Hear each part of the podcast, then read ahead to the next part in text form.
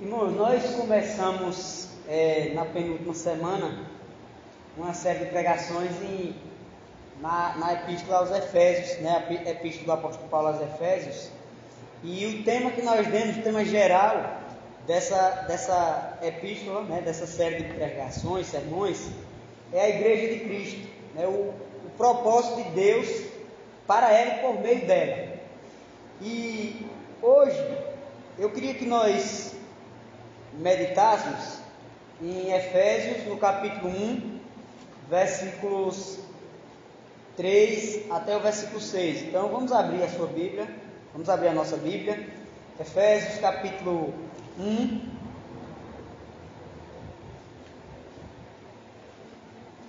Versículos 3 a 6.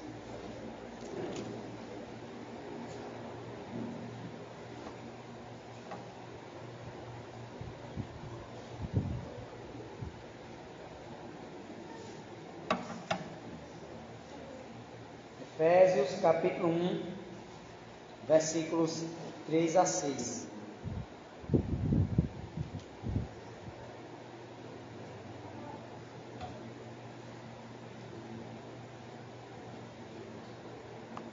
Eu vou fazer a leitura e os irmãos acompanham com as Bíblias abertas. Diz assim: Bendito Deus e Pai do nosso Senhor Jesus Cristo que nos tem abençoado com toda sorte de bênção espiritual nas regiões celestiais em Cristo, assim como nos escolheu nele antes da fundação do mundo, para sermos santos e irrepreensíveis perante ele, e em amor nos predestinou para ele, para a adoção de filhos por meio de Jesus Cristo, segundo o beneplácito da sua vontade, para louvor da glória da sua graça que nos concedeu gratuitamente no amado. Vamos orar? Senhor, nós estamos diante da tua palavra, lida, e agora através da pregação, da exposição, que o Senhor possa falar aos nossos corações. Abre o nosso entendimento, abre o nosso coração para receber o ensino nessa noite, em nome de Jesus. Amém. Irmãos, nós, como nós sabemos, os pais, né, os pais ele têm toda a autoridade sobre os filhos. Né, os pais, eles têm toda a autoridade de exigir dos seus filhos obediência, é, respeito. Isso é garantido pela nossa, pelo nosso Código Civil brasileiro. É uma garantia dos pais exigir isso dos filhos.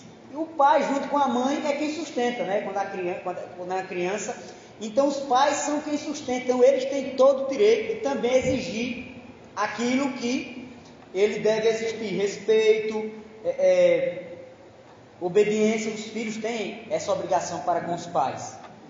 Tanto os filhos biológicos como se for um filho adotivo, eles têm os mesmos deveres para com o pai, os mesmos direitos também para com os pais. É, o texto que nós lemos, ele ele vai tratar como se fosse um relacionamento do pai, no caso seria Deus, para com seus filhos, a igreja, nós, os servos, os filhos dele. E como eu havia falado na, na, na, última, no último sermão, é, Paulo escreveu essa epístola quando ele estava preso. Paulo estava em Roma, preso, e, e lá na prisão ele escreveu algumas cartas e essa foi uma delas.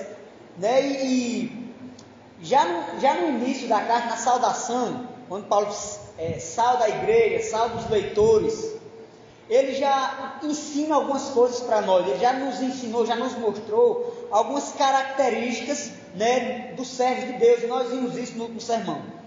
Agora, quando chega do versículo 3 até o versículo 14, Paulo ele vai apresentar uma eulogia. O que seria uma eulogia? Eulogia é um hino de louvor e adoração. Então Paulo ele vai apresentar esse hino de louvor e adoração à Trindade. O apóstolo Paulo ele vai louvar a Trindade pela obra da Trindade em favor da igreja. E aí ele vai falar tanto vai louvar tanto Deus Pai, como Deus Filho, como Deus Espírito Santo. Ele vai exaltar a Trindade. É isso, é, isso é eulogia, é você louvar, é você exaltar alguém. Nesse caso, ele está exaltando a Trindade. E aí o Paulo está louvando a Deus e o desejo dele é que toda a igreja, todo o povo de Deus, junto com ele, louvasse também o Senhor. Ele quer, e aí ele vai falar uma coisa interessante, ele não vai falar dele, o apóstolo Paulo não fala dele, ele não vai falar da igreja, dos crentes, ele vai falar do Senhor. Ele vai falar não de bênçãos materiais, mas ele vai falar das bênçãos espirituais que a Trindade derrama sobre o seu povo, sobre os filhos de Deus. E hoje eu queria focar nessa parte que nós lemos, que vai do versículo 3 até o versículo 6, e nós vamos meditar no tema Deus Pai e a Igreja. Nós vamos aprender algumas coisas sobre isso. Deus Pai e a igreja. A primeira coisa que nós vamos ver sobre isso é o que Deus fez pela igreja. O que foi que o Deus Pai ele fez pela igreja? E o resumo da resposta seria: ele elegeu. Deus elegeu a sua igreja. Deus, no meio de uma multidão de pessoas, Deus escolheu eleger, separar alguns para ele. Isso às vezes nós temos dificuldade de entender de que Deus escolheu alguns e outros ele não escolheu. Mas isso é uma verdade que a Bíblia vai ensinar. Não só aqui em Efésios, mas em outras partes da Bíblia. E louvado, louvado seja Deus por isso. E aí, irmãos, o versículo 3, a primeira parte do versículo 4 e o versículo 5 vão nos mostrar essa verdade que está aqui na palavra de Deus. Vai nos mostrar de forma clara. O versículo 3 diz assim: Bendito Deus e Pai de nosso Senhor Jesus Cristo, que nos tem abençoado com toda sorte de bênção espiritual nas regiões celestiais em Cristo. Paulo ele não está querendo dizer que as bênçãos materiais elas são irrelevantes para nós. Mas aqui ele está mostrando que verdadeiramente o que nos alegra é a bênção espiritual, são as bênçãos espirituais que Deus nos dá em Cristo por causa de Cristo, por causa da obra de Cristo. Isso é o que deve nos alegrar, é a bênção de Deus, a bênção espirituais que são dadas através de Cristo nas regiões celestiais. E Paulo está alegre aqui. Ele não está alegre, e é bom lembrarmos que ele não está alegre por causa da sua situação atual. Ele estava preso, como eu já falei. Ele estava preso, mas ele está alegre por causa das bênçãos espirituais que ele recebeu, que nós recebemos em Cristo. E aí, irmãos, nós temos que lembrar de uma coisa: a nossa alegria no Senhor não deve ser, nós cantamos aqui, não deve ser pelo que Ele nos dá, pelas bênçãos materiais, mas é aquilo que Ele já nos deu, que é a salvação. E aí, em Cristo, o Senhor nos abençoa. E a primeira Paulo vai falar que que bênçãos são essas? Quais são essas bênçãos espirituais que Paulo está falando? Ele vai dizer aqui: assim como nos escolheu nele antes da fundação do mundo. Ou seja, Deus nos escolheu mesmo antes de nós existirmos. Isso é uma bênção espiritual.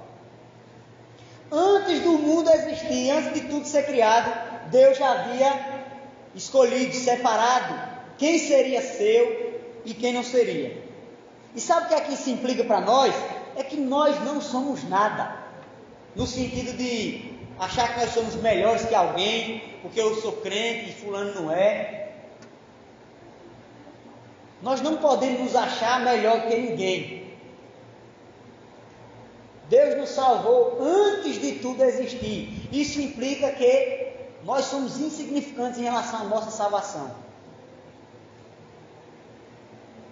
O apóstolo, quer dizer, o salmista lá no Salmo 14, e depois o, é, o próprio Paulo ele vai citar esse texto e acrescentar algumas coisas. O salmo vai dizer assim: Não há quem busque a Deus, tanto o ímpio como o crente.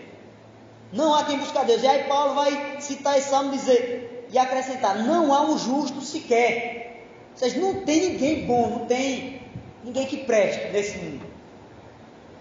Então não depende de nós, foi Deus que resolveu escolher. Tanto eu, que sou crente, vocês que são crentes, como o ímpio, nós não tínhamos, nós não temos condição de por nós mesmos buscarmos a Deus. A salvação não depende de nós, do que nós fazemos, do que nós deixamos de fazer. Se dependesse de nós, nós estaríamos perdidos. Não há quem busque a Deus. Todos se extraviaram. Não há quem entenda, é isso que a palavra de Deus diz. Mas antes da fundação do mundo, Deus havia escolhido os seus. O pecado ali de Adão não foi um segundo, né? não, foi, não pegou Deus de surpresa. E aí ele vai falar, irmãos, ele vai nos mostrar aqui que não existe mérito nenhum em nós. Antes da fundação do mundo, o Senhor nos escolheu. E aí ele vai mostrar a segunda bênção espiritual. Ele vai dizer assim: e em amor, né, porque ele nos ama, nos predestinou para Ele, para a adoção de filhos por meio de Jesus Cristo, segundo o beneplácito da Sua vontade. Ou seja, Deus nos ama não é porque nós somos bonzinhos, porque nós merecemos o amor de Deus. Nós não fizemos nada para que Deus nos amasse. Foi Ele mesmo que resolveu nos amar. A palavra predestinar significa de, destinar com antecipação, ou então marcados de antemão. Paulo, mais uma vez, está expressando aqui, quando ele fala que nós somos predestinados. Mais uma vez, ele está mostrando, nós, nós fomos escolhidos para sermos salvos. Deus nos predestinou, ou seja, Ele nos destinou para a salvação antecipadamente, antes mesmo de nós nascermos. Ele havia nos predestinado para sermos salvos e em Cristo Ele nos adotou. O plano de Deus para nos salvar foi desde a eternidade. Antes de tudo existir. E aí, irmãos, tem algo ainda maravilhoso aqui que o texto vai nos mostrar que às vezes a gente esquece é que nós não somos somente, Deus nos predestinou para sermos seus servos, para sermos dele, porque ele é nosso Deus e tudo mais. Ele nos predestinou para sermos seus filhos. Ele é o nosso Pai. Ele vai falar que nós somos adotados, ou seja, nós temos os mesmos privilégios de filhos. Nós somos adotados para sermos segundo a imagem de Jesus Cristo, primogênito. E o apóstolo Paulo também vai falar isso aos romanos. Ele vai dizer assim: Porquanto aos que de antemão conheceu, também os predestinou para serem conformes à imagem de, de seu filho, a fim de que ele seja o primogênito entre muitos irmãos. E aí ele vai falar que uma, tem uma palavra que vai falar que beneplácito da sua vontade. Ele nos predestinou pelo beneplácito da sua vontade. Beneplácito traz a ideia de vontade soberana ou então boa vontade. Ou seja, mais uma vez, Paulo está excluindo aqui qualquer mérito nosso. Deus nos predestinou de acordo com a sua própria vontade.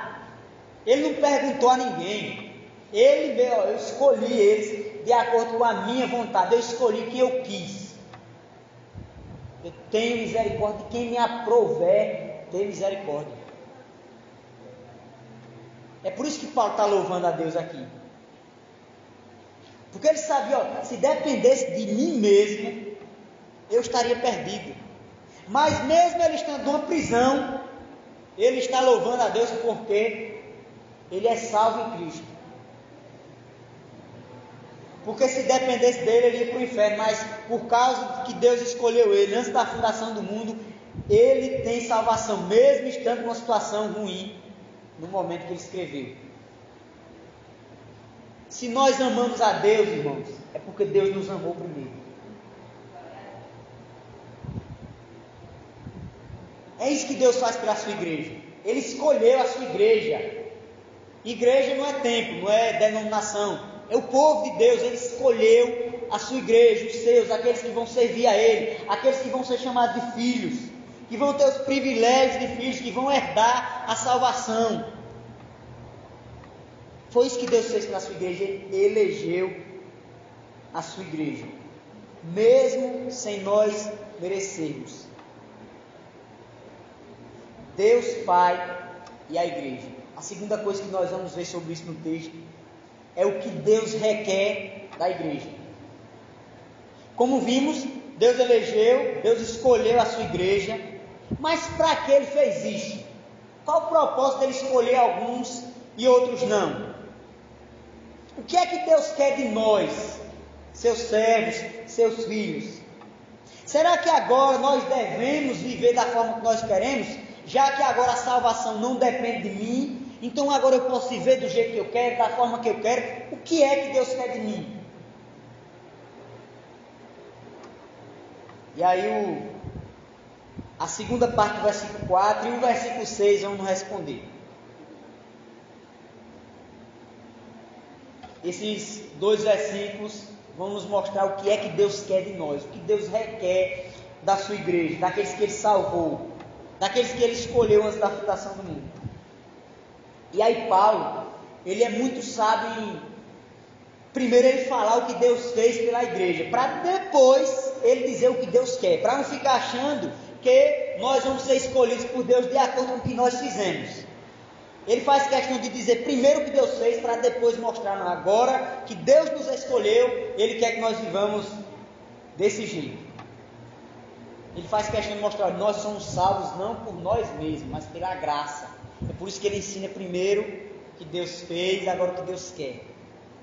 E aí, isso é bom também porque isso tira o peso de nós. O peso de obedecer a palavra de Deus. Porque quando nós obedecemos a palavra de Deus para sermos salvos, isso é um peso para nós. Porque para mim vai trazer, eu vou ter que lutar para obedecer, é difícil, nós sabemos o quanto é difícil obedecer a Bíblia 100%. Mas quando nós entendemos que Deus nos salvou e agora Ele quer que nós obedeçamos, aí tira esse peso. Nós vamos ter prazer, porque nós vamos servir a Deus, fazer a vontade de Deus, porque Ele nos salvou, então isso traz alegria, contentamento, isso traz prazer em obedecer. E aí o versículo 4, ele vai dizer assim, né? Ele diz assim como nos escolheu antes da fundação do mundo, aí ele vai completar mostrando o que é que Deus quer de nós. Ele vai dizer: para sermos santos e irrepreensíveis perante Ele. Veja, Deus não nos salvou porque, como algumas pessoas entendem, que Ele previu, lá na eternidade, Deus, Deus previu que eu seria obediente. Não é isso. Não foi isso que aconteceu. Deus nos salvou para sermos santos e irrepreensíveis. E não ao contrário. Não é que nós somos santos e irrepreensíveis e por causa disso Deus nos salvou. Ele nos salvou para sermos santos e irrepreensíveis a eleição, né, a, a escolha de Deus para ter um povo exclusivamente seu, não foi somente para a salvação, mas para que esse povo fosse santo, para que esse povo vivesse da forma que ele quisesse.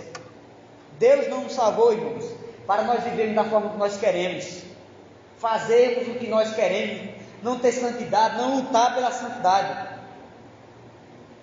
Lá em aos Romanos, Paulo diz que ele nos predestinou, eu já falei isso, para sermos conforme a imagem do seu Filho Jesus.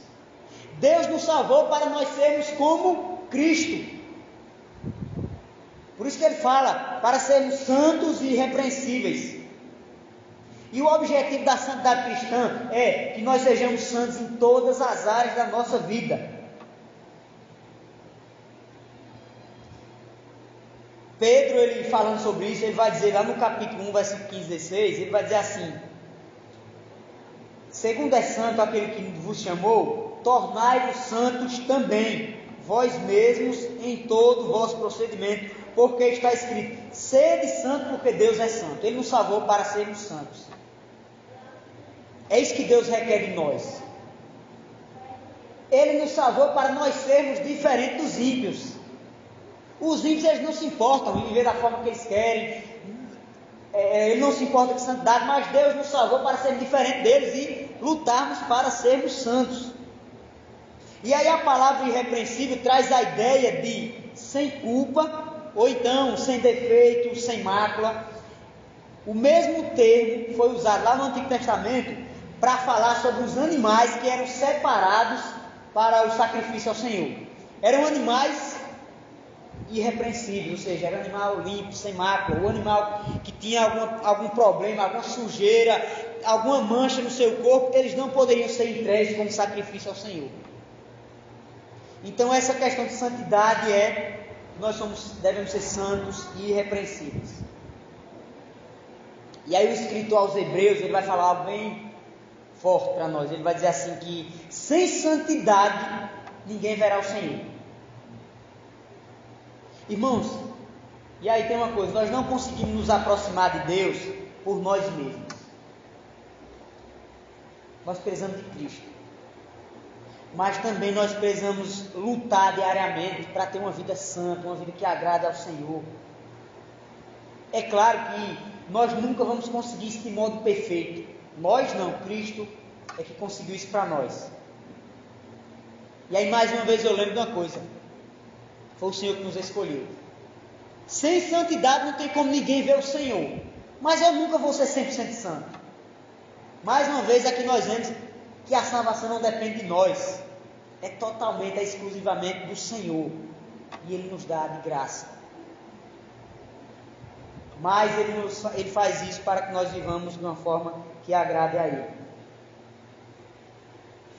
E aí Paulo ele fala também outra coisa interessante agora aos Filipenses, ele vai dizer assim, estou plenamente certo de que aquele que começou a boa obra em vós há de completá-la até o dia de Cristo Jesus.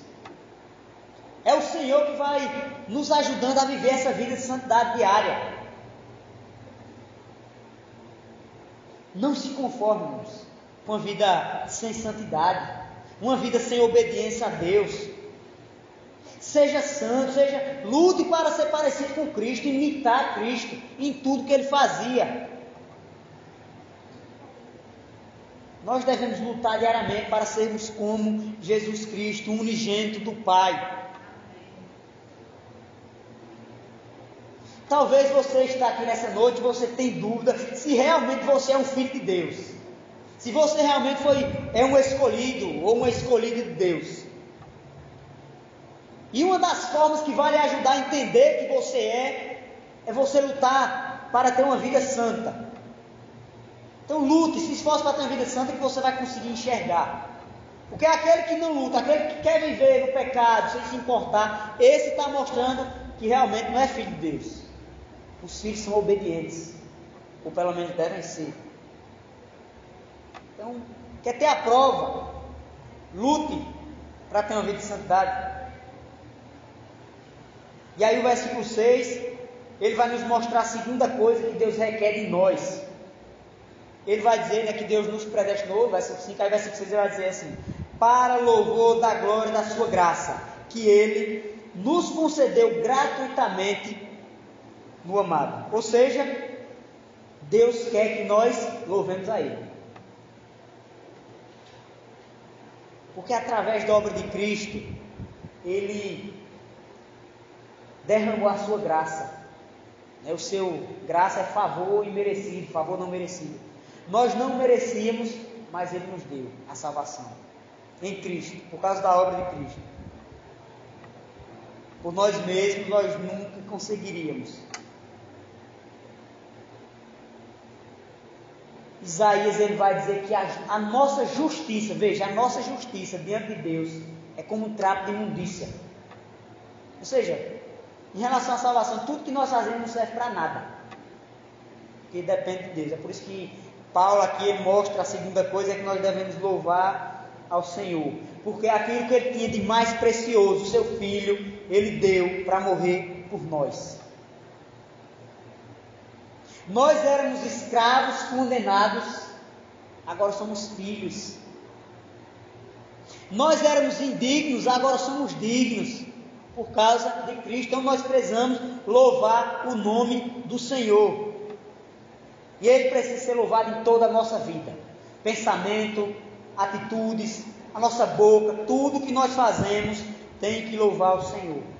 E o apóstolo Paulo, mais uma vez, escrevendo aos Coríntios, ele vai dizer: quer comais, quer bebais, ou façais qualquer outra coisa, fazei tudo para a glória de Deus. É assim que deve ser a nossa vida. Porque Cristo, porque Deus em Cristo nos salvou, nos escolheu para louvarmos o nome dele. A nossa vida é para a glória de Deus. Isso tem a ver com sermos santos, com sermos irrepreensíveis. E também tem a ver com gratidão. Se nós lutarmos para ser santos, irrepreensíveis, mas nós não formos gratos ao Senhor pelo que Ele fez, não vai adiantar. Nós temos que ser gratos. Esse louvor tem a ver com gratidão. Mais uma vez eu lembro aqui, quando Paulo escreveu, ele estava preso. Condenado, já sabia que ia morrer. Mas ele escreve uma carta para uma igreja e na carta, na epístola, ele coloca lá, ele traz essa ideia que nós temos que louvar, ele está louvando ao Senhor, mesmo na situação que ele estava. Irmãos, quando nós tivermos, quando você estiver passando dificuldade, não vá murmurar diante de Deus. Não vai reclamar diante de Deus. Louve a Ele. Porque Ele já salvou você. Isso é mais importante do que qualquer outra coisa que Ele possa fazer. Assim como o filho pródigo, vocês lembram da história? O filho pródigo pediu a herança do pai, o pai entregou, ele foi, gastou tudo, aí voltou para a casa do pai envergonhado, com as roupas sujas. Quando o pai viu ele de longe, correu e abraçou.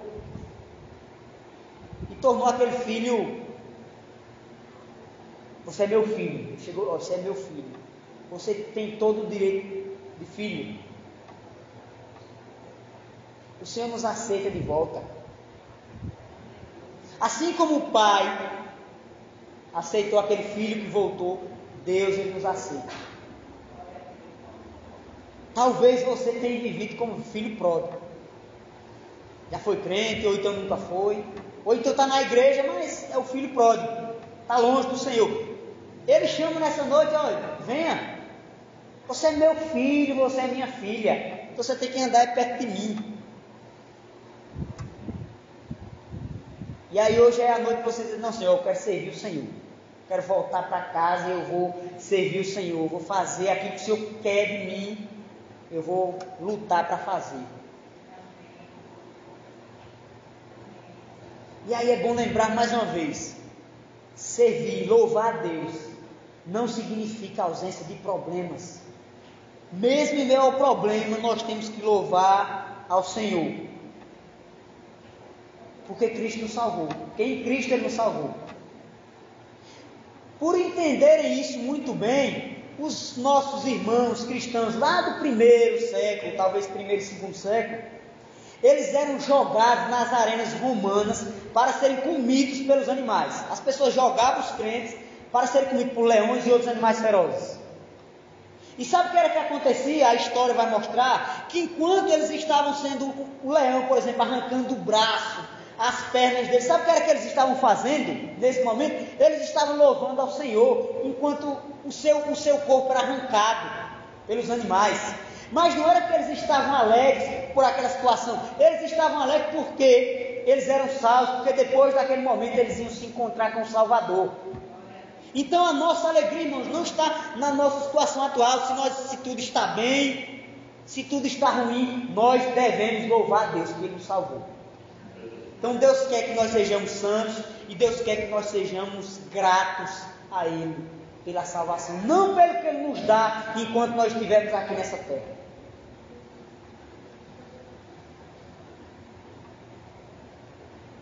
Nós devemos ter o mesmo entendimento desses irmãos nossos lá do primeiro século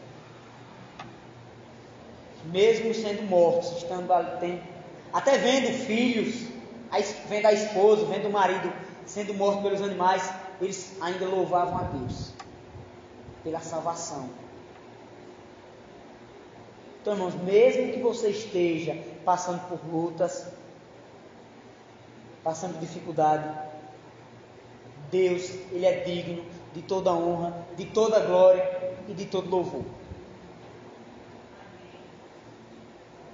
Diante de tudo isso que nós ouvimos, algumas verdades elas precisam ficar na nossa mente, não deve sair da nossa mente.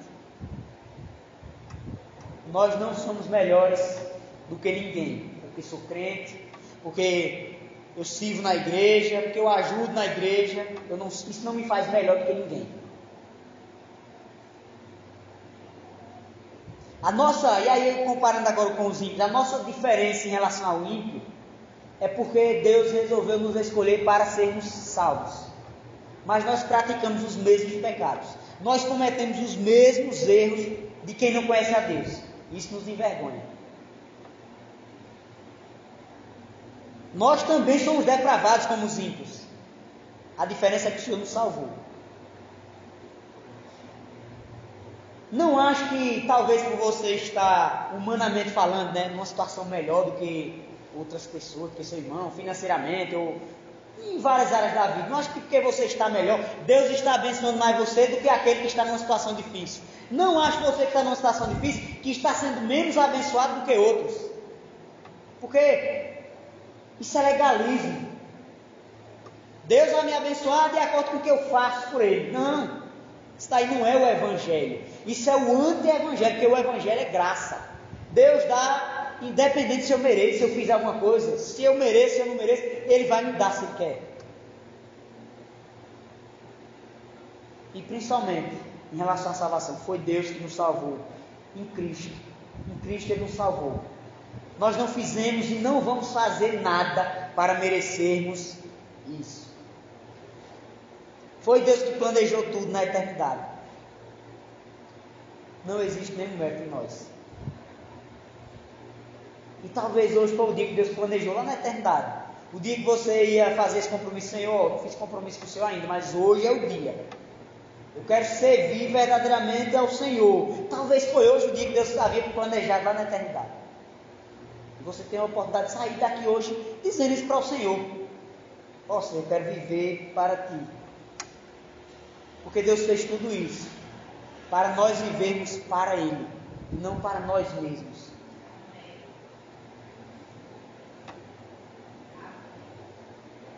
E aí, irmãos, uma coisa que a Bíblia sempre fala: a árvore, nós conhecemos uma árvore pelos frutos. Como é que eu sei? Como é que eu posso saber que eu ou que alguém pode ser salvo é pelos frutos.